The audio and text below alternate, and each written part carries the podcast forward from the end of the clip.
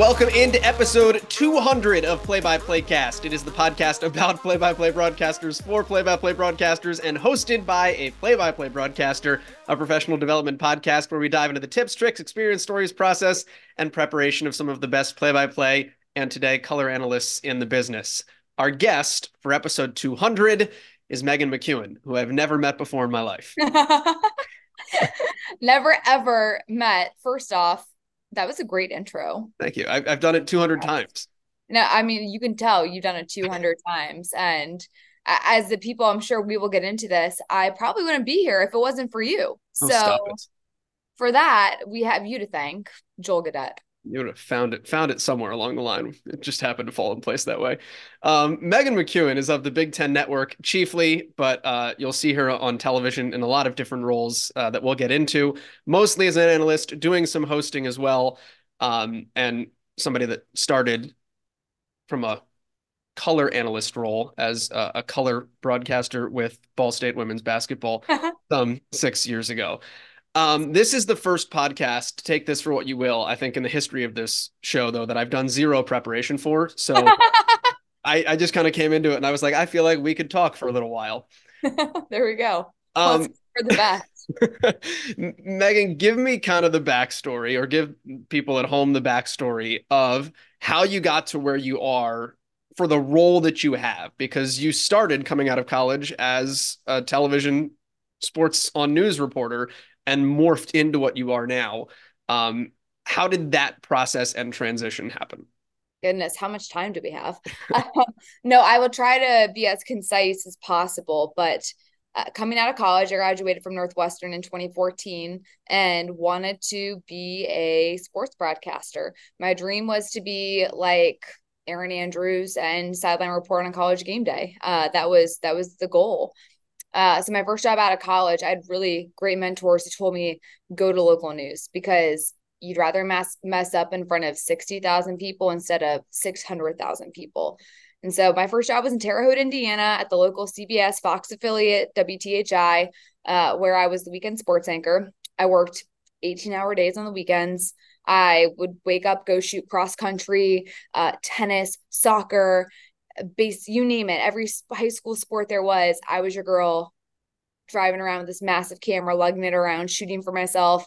Then i'd run back to the station produce my own show edit all the video write all my scripts um name it all and then i'd go anchor it uh and do it all again the next day. So it was a very it was hard. It's the hardest i worked probably in my career at this point uh and i was fortunate from the standpoint that I got an opportunity to grind it out and learn every single role in local news. So I'm very grateful that they they gave me that opportunity. And then 18 months later, I was hired by Wish TV in Indianapolis, which was awesome. Uh, working for AC Anthony Calhoun, who I'm still very close with to this day, and Ross Bowen, our producer there. So, um, working in Indy was great because I didn't have to necessarily produce and shoot as much as I did in Terre Haute. So it was more so I could focus on being on air and my writing with my scripts um, and getting that real life experience covering Andrew Luck's last three years in the NFL and the Indy 500 and the Pacers and IU Purdue football, basketball, you name it. That was a great experience for me. Uh, and after almost four years at Wish, it came to a point where I'd been in local news I don't know, for about five and a half, six years. And I had kind of done everything that I could possibly do there. Um, and just was ready for that next step. I knew I didn't want to do local news anymore. I wanted to get more into the game side of things. And so I, I took a really big leap of faith. And um, in June, July of 2019, I left Indianapolis with no job and I moved back in with my parents in Chicago and it was a low point for me no job. Um, i was going through some personal things at the time that i had to work through um, just like very much like lost as a person and really trying to figure out who i was and my identity. Um, and i would say from august of 2019 through march of 2020 i just worked my ass off freelancing, living at home with my parents. I would drive. Joel Godett gave me opportunities at Ball State. I would drive five hours from Chicago north side of Chicago to um, Muncie, Indiana to do sideline reporting for football radio, um, call basketball games, you name it. Joel was so, you were so instrumental in, in getting me reps and opportunities and just being a friend and encouraging me through that process. And then um, I got a phone call from David Seisler at ESPN in March of 2020.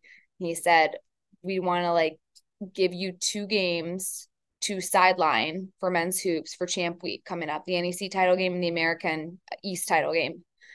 I was like, awesome. So I flew to Pittsburgh, my NEC sideline reporting debut of Robert Morris for St. Francis. Never forget it. Robert Morris won. They're going to the NCAA tournament.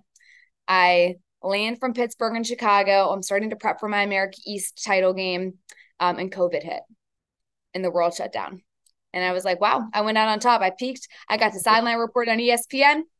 Here we go. Didn't have a job then as COVID hit, you know, like many people. Um, for eight months, I got a job as Pilates instructor, lived at home still, um, you know, kind of trying to figure out what my next life step was. And then I've taken the Pilates class, by the way. It was very good. I forgot you did take it. Yeah. Um, that was you know that was a time but also was fortunate to have like really great mentors like lisa byington who helped get me involved with the chicago sky and they were in the wubble for covid and their color analyst left with about like six games left in the season and that provided me the opportunity to sneak in there and call chicago sky games so i got to call the last six games of the season or so that were in the wubble, um, and then again that was like September, didn't do anything for another six or eight weeks. And then got an email from Big Ten Network, Sue Marriott, saying, You're in Chicago. Looks like we're going to have a season. Um, how about we have you call a couple of games this year just to try it out and see how it goes? And what started out as three games turned into 25 uh, my first year. And so I was really fortunate. I will always forever be grateful for to Big Ten Network for giving me a chance. Um, and then yeah became the chicago sky full-time analyst um, after that and it kind of blossomed into me um, really coming into that color commentator role that i love so much and then was fortunate enough big ten network has since expanded my role to sideline reporting football hosting in studio when i lived in chicago um, and being one of our main women's basketball analysts for uh, the Big Ten. So that part's been awesome. And now I work I work for every single network now. Uh, I, I currently do where I have and it's um it's been a wild ride but i think if you're still listening by the from when i started to now um good for you but i think it just goes to show you you start out thinking things are going to go one way and they go the complete opposite way and you really have to just stick out the ebbs and flows of things because you're going to have really great days and really bad days but if you can just keep your eye on the prize things seem to work out um how did you learn obviously you're really good at being on television. You've done the local news thing. Um, don't make that face. I texted you after the first game that we did, and I was like, just so you know, I don't know if you remember this. I was like, just so you know, you're going to be really good at this. Um, I do uh, remember uh, that. It was very encouraging to hear because I was, I, it was at a time in my life and like in my career, I was so lost. And I, like, believe, I, I, believe the wording was "you're a fucking star." Uh, you did. You know what? It's funny, Joel. It was like my family, you, and Joe Montgomery were like the three people who believed in me, and we're like, "You're gonna make it. You're gonna be okay." And like that was it. You're welcome. very key at the time. A very small part. Um, how did you learn to go from that to being an analyst? Because it's obviously a much different role. Um, what was the biggest hurdle for you in terms of learning to, to do games?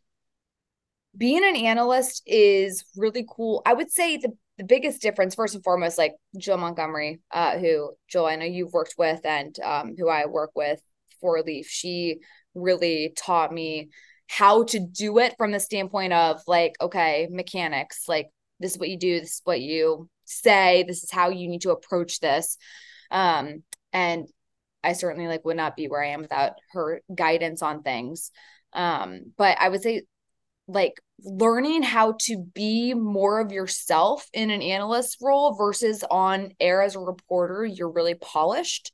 And like, yes, you still need to articulate well in the analyst chair, but also you're there to provide your expertise with a little pizzazz and personality and um, you're allowed to be a little more authentic in that role like i'm allowed to be more of like meghan mckeown versus being a reporter if that makes sense 100% analyst seat how did you figure out what type of analyst you wanted to be?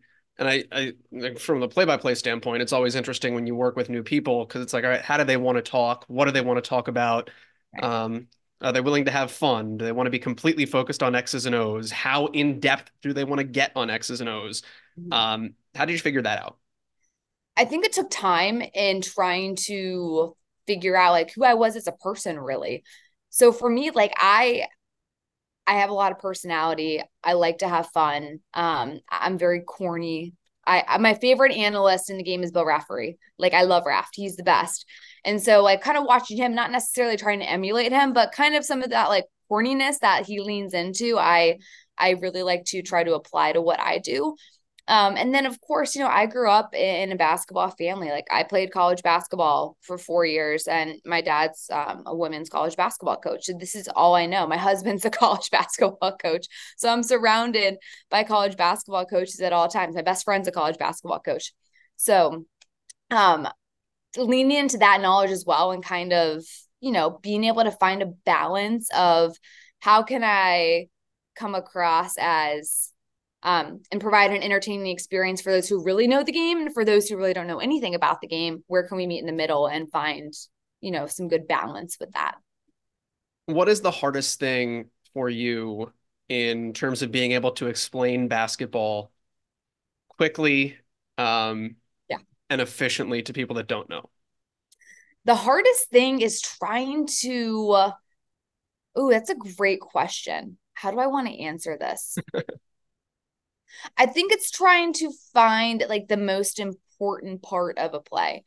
And for example, like I see the game a little differently. Um I see it from like a bit of a coaching perspective just because of my background and who I watch a lot of basketball with where like maybe it's not the scorer that had the biggest impact on the play maybe it was the person who set the screen or the rebounder or the passer or whatever so trying to yes I like to point out the not so obvious things you know, I think it's easy for anyone to be like, oh, that person made a shot. Caitlin Clark, great at making shots. Awesome.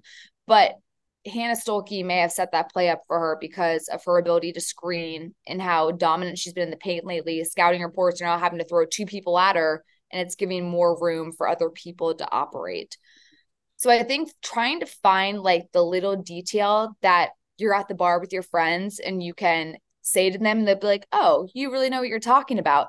I want to help try to make people the smartest in the room. Um, how do you do that while not talking over their heads or down to them? Like, how do you find that middle ground? I think I try to pretend like I'm watching the game like with my mom and my grandma. Now my mom has like elite basketball knowledge. Really both of them do. But trying just to be as conversational with as possible. Mom. Yeah. Your mom. Yeah trying to you know be as conversational as possible and like yeah it's really nothing frustrates me more than when i'm watching tv or watching a game. Maybe it's a sport i don't necessarily know as well from an x's and o's perspective. And when the analyst is talking at such an elite level i'm like great congratulations. You know everything about this sport but give me something to learn. And so i just try really hard uh i don't necessarily consider myself like I don't think I'm the smartest person in the room ever. Like I just kind of, you know, I'm happy to be there. And so I think having that attitude when you go into broadcast and just talking about a game you love with some passion and authenticity, it's natural for people to pick up on that and tune in and pick up a couple of things. Um, let me ask about the coaching background of your family in how it pertains to what you do. Because I have to imagine you've had conversations at some point with your dad when getting into media where you're like, Dad, what do you what what makes your life easier or like what do you hate when people ask you um, so what have you learned about how coaches interact with the media and how's that made you better the funniest thing about oh, and I've learned so much over the course of like this the last four years with Caitlin Clark regarding how other coaches want to handle media. Coaches want to focus and talk about their team. And so when they get media coverage that wants to focus and ask about things other than their team. And i'm not talking about the beat reporters right who are there every single day and are just they're they're finding all the different angles. But for people who are just coming in for the first time and really want nothing to do with with the program at all and they just want to get a quote for their story about something completely different uh, that frustrates i think all all coaches and players too. Um but at the same time, I think understanding, I think a lot of people have to understand you cannot take coaches and players' reactions personally in a game. Like it is such a grind. They're at a high level of intensity and focus in a game. So if you ask a question, maybe they don't give you like the best response, or maybe they're um tone is a little harsh or whatever, it's not personal. It has nothing to do with you. They're just trying to get to the next thing. The last thing a coach or player wants to do is talk to you at halftime or really after the game. They actually really don't want to talk to you, but it's their job to. And it does provide another level of exposure and a really cool depthness to a broadcast when you can talk to coaches and players in an interview setting. Uh, but you cannot take any sort of negativity personally because it's not about you. Are there things that work for you as like general rules of thumb? Like, hey, I'm going into a conversation, coach I've maybe never met before, first time I have him this year. Um, what are things that help you prep most efficiently when you sit down in that time?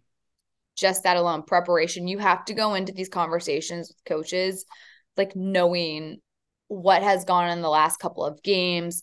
I like to, my favorite question is how I really um, I ask a lot of coaches, especially ones that I haven't um, called a game for maybe that year. I always love asking, like, who's the biggest X factor on your team? Because that's like a question, and they're always like, oh, that's a great question. Because it's not something they get asked a lot. They get asked about the superstars a lot. But like, what about that glue person that does all the little things? Like coaches love glue players. Like the, they can wax poetically for days about glue players.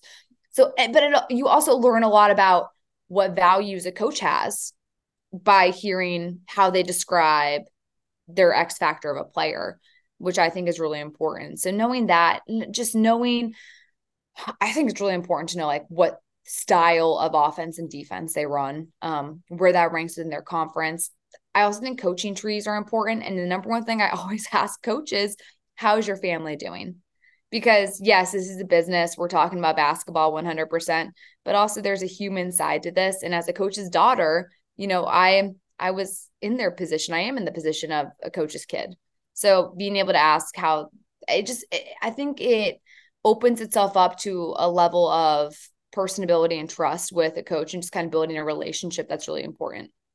Um, how do you ask that to a coach that you don't know? Um, it I usually know background at this point. Like in the women's game, like there aren't a ton that I don't know or have some little connection to. Fair. Um, but I think like anything, just like oh, like do you have any kids? You kind of small talk, talk to SIDs before, and just kind of bring it up like, or maybe a lot of times kids are at practice or shoot arounds. How old are they? Who's their favorite player on the team? Whatever. You can kind of get into a conversation organically. Uh, what have you asked Caitlin Clark that you've been really proud of that's gotten you like a good non-generic answer? You know, she's actually great with me. I have nothing but good things to say about Caitlin. I actually called her first game on television ever her freshman year. And I remember going Did you that. know? no, I right no, we had no idea. I was me and Lisa Byington. And it was the first time Iowa was on television that year. And it was COVID we had to do Zooms. And so we talked to Lisa Bluder. She's like talking about this girl, Caitlin Clark, how great she is. And then we sit down on the Zoom with Caitlin, and she's 18 years old in the middle of COVID, and she could not have been more poised, uh, more well spoken. Her ability to communicate over again, it's a Zoom. Like I think it's really difficult to um, like pick up on social cues and whatnot over Zooms. And she was so impressive and mature on the Zoom. And I was like, okay, I like this girl. She's she's gonna be good. Uh, obviously, did not foresee her becoming the second biggest human on earth outside of Taylor Swift, um, as we speak currently in 2024.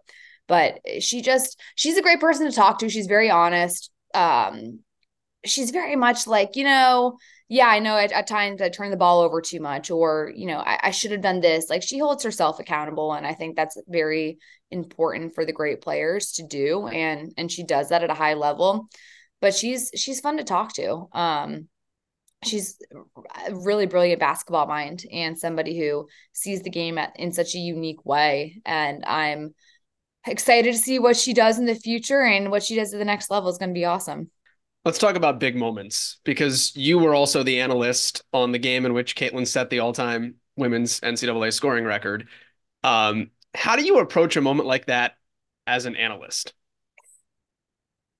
By shutting up and getting out of the way. You know, it's great. I worked with Zora Stevenson for this game, who's become a really good friend, and she's a really good play by play for NBC Sports. Um, and it's funny, she her one of her mentors is Brian Anderson, who had called LeBron's record breaking um shot in that in that game last year. And so he had been advising her kind of how how to handle it. And her and I rewatched that clip a couple of times on okay, here's what we're gonna do. Just I'm like, you're gonna call it and I'm gonna lay out because we have a fantastic atmosphere every single game at Carver Hawkeye has been sold out since a year ago. And there's no way the roof's not going to blow off. And for her, knowing Caitlin Clark, she was going to do it in a wild way. You just knew it. She did it in two minutes and 12 seconds on a signature step back logo, right to left three. And Zora nailed the call, and I just didn't say a word and, and that's kind of i think what's really important is like not making yourself the story. Like it's never about you. People are watching to watch the players to watch the team the coaches whatever but you are never the story and you don't want to be in a position where you make yourself the story. So for me, just being able to soak up that moment myself as a massive fan of women's basketball was incredible. So, yes, I didn't speak because it would have sounded dumb on a broadcast, but also like there was nothing to say. I was speechless. It was one of the coolest moments just as like a fan appreciating what had just been done. Um, and it's one I'm going to remember forever. Awesome. Um, talk to me about those relationships a little bit more too, um, and how you've formed them with the people you've worked with. You've talked about Zora, and I know Lisa Byington is a big mentor of yours as well. Um, what makes your life easier when you work with people um, in your job? You know, I've been so fortunate to work with. I mean, incredible, great play-by-plays like yourself. Stop it. Matt Schumacher is one of my dearest friends who I know you've had on this podcast before. Mike Hall, very dear friend. Sloan Martin, all these people you've had on your podcast before. Sloan's a dear friend. Zora, great friend. Lisa, I mean, you go down the list. I think the biggest, uh, the biggest key of importance when it comes to play by play and analyst is the relationship and chemistry you have together. And it's tough because you don't always get to work with the same person. And so that at times can be a little jarring, but I've been really fortunate to have great people who are really prepared. And what I appreciate as an analyst is working with play by plays who do their homework. And especially in women's basketball, you have so many different um, people, you know, for better or for worse, but they use women's basketball as a stepping stool to get to men's basketball or football. And as someone who is pretty ingrained in the women's basketball community and sport, like that frustrates me when I can tell that you're just kind of trying to use this as to check off a box on your resume and get to the next step. So I really appreciate the people who work at it, who come in with have done their homework, who ask really good questions, and who also allow me to be the expert. Um, you know, I've been like I said, I've worked with so many great people. You occasionally will get someone who thinks they know more than you, which is frustrating. Um, and it's only happened honestly, and I at this point in my career, I probably called 200 games, 250, I don't know, and I've probably worked with like maybe one or two people that came in with that attitude and it did not work out and thankfully they never got asked back and I never had to work with them again. But ironically, you and I have not worked again since we started, so I people can make their well, that's not true. It's coming up though. we're, we're about to be true. reunited. That is true. We are about to be reunited. So, and I can speak. Uh, it was not you who I'm referring to, but um there i think it's really important like in a play-by-play and analyst relationship understanding your roles the play-by-play tells you the who what when where and i tell you the why and those the ones that understand that at a high level are, so great to work with and most of the people i work with are awesome i actually I, I did this yesterday on a game that i did and i've never thought about this before but we we came on camera out of the under 16 uh, in a game i did yesterday and I looked at King McClure, who was my analyst, and I said, the last thing I'm going to say is why. Um, I was like, I'm going to lead you into it. When I say why, it's yours. Um, because I didn't want him to jump early. And I was like, let's be on the same page so that like it seems like we're having a great conversation. And he just looked at me and went, okay. Um, and then we did, and it, it worked great. Like it, it was a it was a really seamless on camera. Um, and in the moment, I was like, I'm glad I said that. Um, are there things that like communication points that help you when you're developing chemistry with someone you've never worked with before that in the moment on the air help things flow better? Uh, I'll never forget uh, one of my friends, John Brickley, before we did an ESPN game. It was my first ever ESPN game as an analyst. Called me the night before the game just to like talk, just, you know, whatever, get to know each other a little bit. And I will always be so appreciative for that because it made me so much more comfortable headed into the game.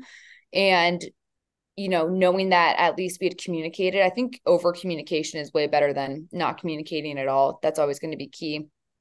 Um, so I think anything you can set up and like, I mean, look, you're on the air, like you're a team. It's like any sort of team. You got to bond off of the air as well.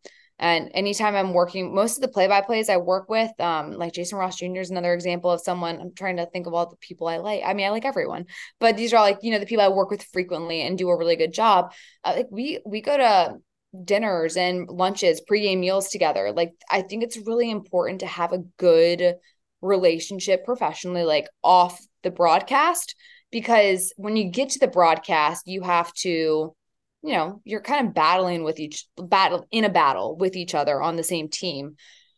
And it just it takes time to work on that chemistry. And sometimes you click quicker than you do with others. But um i've been really fortunate to be able to establish some great relationships like off the broadcast then um that have led to i feel like some really good calls. Um what do you do when you get set up for something you don't know the answer for? Oh i fake it till i make it or I pull the politician. Like that's a great question. But what I want to talk about is this. Although I'll be honest, there's not many times that I can recall that I get caught off guard by something. So that's good. And that's not because I know everything because I there's I know what I don't know could fill the whole ocean. Um, but I think you always have to be on your feet, ready to think and adjust and go any which way. So when you get asked a question you don't know the answer to, just ignore it, pretend like it wasn't there, and go the way you want to go. Um, along those lines, similar lines, uh, do you have any favorite moments of hilarity, calamity, um, success that you've run into over the course of your career? I got I mean, like so many. Anytime I work with Mike Hall, you just never know what he's going to say. And I always have to be ready to like come back with something witty. Uh, so that always makes it a lot of fun. Um, goodness, I could think of like during the my first NCAA tournament, John, I was wearing a green suit, and John Brickley comes back and says, with the 2022 Masters champion Meghan McKeown, like things like that, where I've I've worked with some hilarious people. Um, that I just I'm like, what can I come back at them with a witty line or something? So I, I, don't know. I don't know if I can name like a uh, one in particular, but there's there's been a couple. I work with some really funny people. I feel like this is now a challenge. Um, accepted. Yeah, you better have your uh, your A game to Atlantic City, my friend. We'll, we'll see how this goes. Yeah. Um, have you ever done one of your dad's games? Oh yeah. What's it like? You know what? It is it's fine. It's like any other game because I have been really fortunate in I can't compartmentalize in a lot of things in my life, but for some reason when it comes to professional things, I am able to compartmentalize. And part of that is because my dad's so supportive of what I do and he's just like so proud, which is the best. And so he would never want to put me in a compromising role. You know, I always say this like I knew that I was starting to earn the trust of coaches in the Big Ten when I was put on the Northwestern Indiana game a couple years ago. And Mackenzie Holmes had been out for like a month with a knee injury. And I'm at shoot around, just in Northwestern shoot around. Like my mom's in town for the game. I'm like hanging out with my family. And Teri Moren is like, Max playing tonight. Obviously, I know you won't say anything, but this she's coming back tonight. She was listed as questionable and i didn't i'm not going to say anything like i'm not going to that's that's the type of information it's private and we're in a professional setting it stays professional. But i was really honored and and felt like i was trusted and treated seriously because i was trusted with that information and obviously it didn't go anywhere. Uh, and mackenzie holmes came back and i believe kicked everyone's ass that night. Um But and then your dad yelled at you. No, I'm kidding. Yeah, um. no. My mom's like, you kind of upset. Like, no, they they they jokingly give me a hard time, but they um they're very understanding about what I do and the importance of being professional. So um and it's an honor to call my dad's games. You know, my dad's one of the winningest coaches of all time in women's college basketball. So anytime I get a chance to call one of his games, it's it's an honor. And it was funny when you said your favorite analyst is Raf. I was like, that kind of reminds me of your dad a little bit too. Yeah, um, a little bit of a Philly thing, right? Yeah, that's true. That's yeah. that is true. I forgot to connect those dots. Um, Most important dots to connect. that is this is factual. Uh, I want to go back to the beginning um, before we run out of time as well, because we talked about the whole journey um, and getting to where you are now, which is unbelievably successful in the world of particularly women's college basketball um, and professional basketball. Um, but the journey to get there for a lot of people is very difficult. And I think a lot of people listening to this podcast understand that, might feel that, might be where that that's where they're at in their career. Um, how did you get through? And I say this somewhat knowing the answer because we've had many conversations, but how did you get through the time where it was, oh my God, I don't know if I can do this and I don't think it's going to happen? Therapy first off. I had a really good therapist when i lived in chicago who got me through a lot of things. I think it's really important to be vulnerable with somebody in your circle. You know for me it was like i had some really close friends. Um you know there were times like you were somebody i, I confided in about a lot of things um with with work. And you know I, like my mom is somebody who constantly. And, and now, like, look, I am very fortunate. I, I, get to call a lot of basketball games. I get I'm going to be calling the NCAA tournament coming up here for the third straight year, which is the greatest honor of all. But I still have moments where like a couple weeks ago i had like a mental breakdown to my husband. Like i don't know if i'm good enough. Like you you do have bouts of imposter syndrome even though from the outside people think that you like are in this great position. Um and it doesn't always feel that way. But i think it's okay to be a little vulnerable. It's okay to doubt yourself a little bit but also you have to get back to work and understand that like the people who stay in this the longest and show up the most are the ones that ultimately end up at the top. And you also have to treat everybody with respect. I think it's really easy in this business to compete with one another and go head to head with people and, and talk some smack behind people's backs. And I think it's important to realize that you really don't have competition. Like you are your own brand. People view you as an individual, and there's enough room for everybody. At this point, with all these different streaming services coming out, there are enough games to go around for everybody. But I just think you need to help people as much as you can. Um, if you have younger people reaching out to you, I try to help as many people as I can who reach out. Although um, this is like the worst time for anyone to reach out to me. So if you're watching this podcast, please reach out in April because I will barely be in communication with my family in the month of March. um, but that being said, I just think it's really important to embrace the downtimes, but also make sure you keep that positive mindset of there is light at the end of the tunnel. And you have to surround yourself with like have a really good circle and people who are going to like pump you up and build you up because um it, it's really hard to get through this without having really good people around you. That's really sage advice. Um, is it? Um, Was yeah. It? No, I mean, yeah, that's about it. It's about as good as you can get. Yeah. Um, I feel silly asking any more questions after that because it's like, well, okay, you can't go anywhere from there. Probably could, I'm sure. Something. Um, what uh, what's one thing you need, um, to be successful on any given broadcast? And I like we talk about preparation all the time, but like beyond that, like when you sit down, um, I need to have this with me. I need to have this box checked. I need this thing in front of me. Um, what gets you through any any given night? Well, definitely my boards in like the simplest of terms that have like my stats and my notes on them. Even I guess is there something on the board that's most critical for you? I know it's wild. I don't even look at my I have my boards and it's how I study for a game. I never look at them in a game. Like maybe if it's a team that I'm not super familiar with and doing for the first time just to like get a flow and knack for like certain players. Um, I'll, I'll look at it, but I really don't don't glance at it. I think the biggest thing is just making sure you're having fun. That sounds so lame. I, I realize after saying that I want to like grab the words like in How I Met Your Mother and like bring them back. No, but it's right. But just like if you're not having fun, what are you doing? Because it's not rocket science. It is not brain surgery. Like people at home are turning on a game to escape their reality. And you are there to be respectful, obviously, to the work that coaches and players are putting out there, but also put on a little bit of a show, have some fun. Like people, some half the people are going to hate what you say that sounds corny, and the other half are going to absolutely love it. So as long as you're authentic to yourself and you're having a good time, at the end of the day, that's all that matters. And if you're not having fun, you're not going to be good. Like those things go hand in hand. Absolutely not. I've been really fortunate because I can truly say, like, anytime I am in, and this is how I know that I'm doing what I'm supposed to be doing. Anytime that I'm in a broadcast, like, especially as an analyst, like, I have a freaking blast.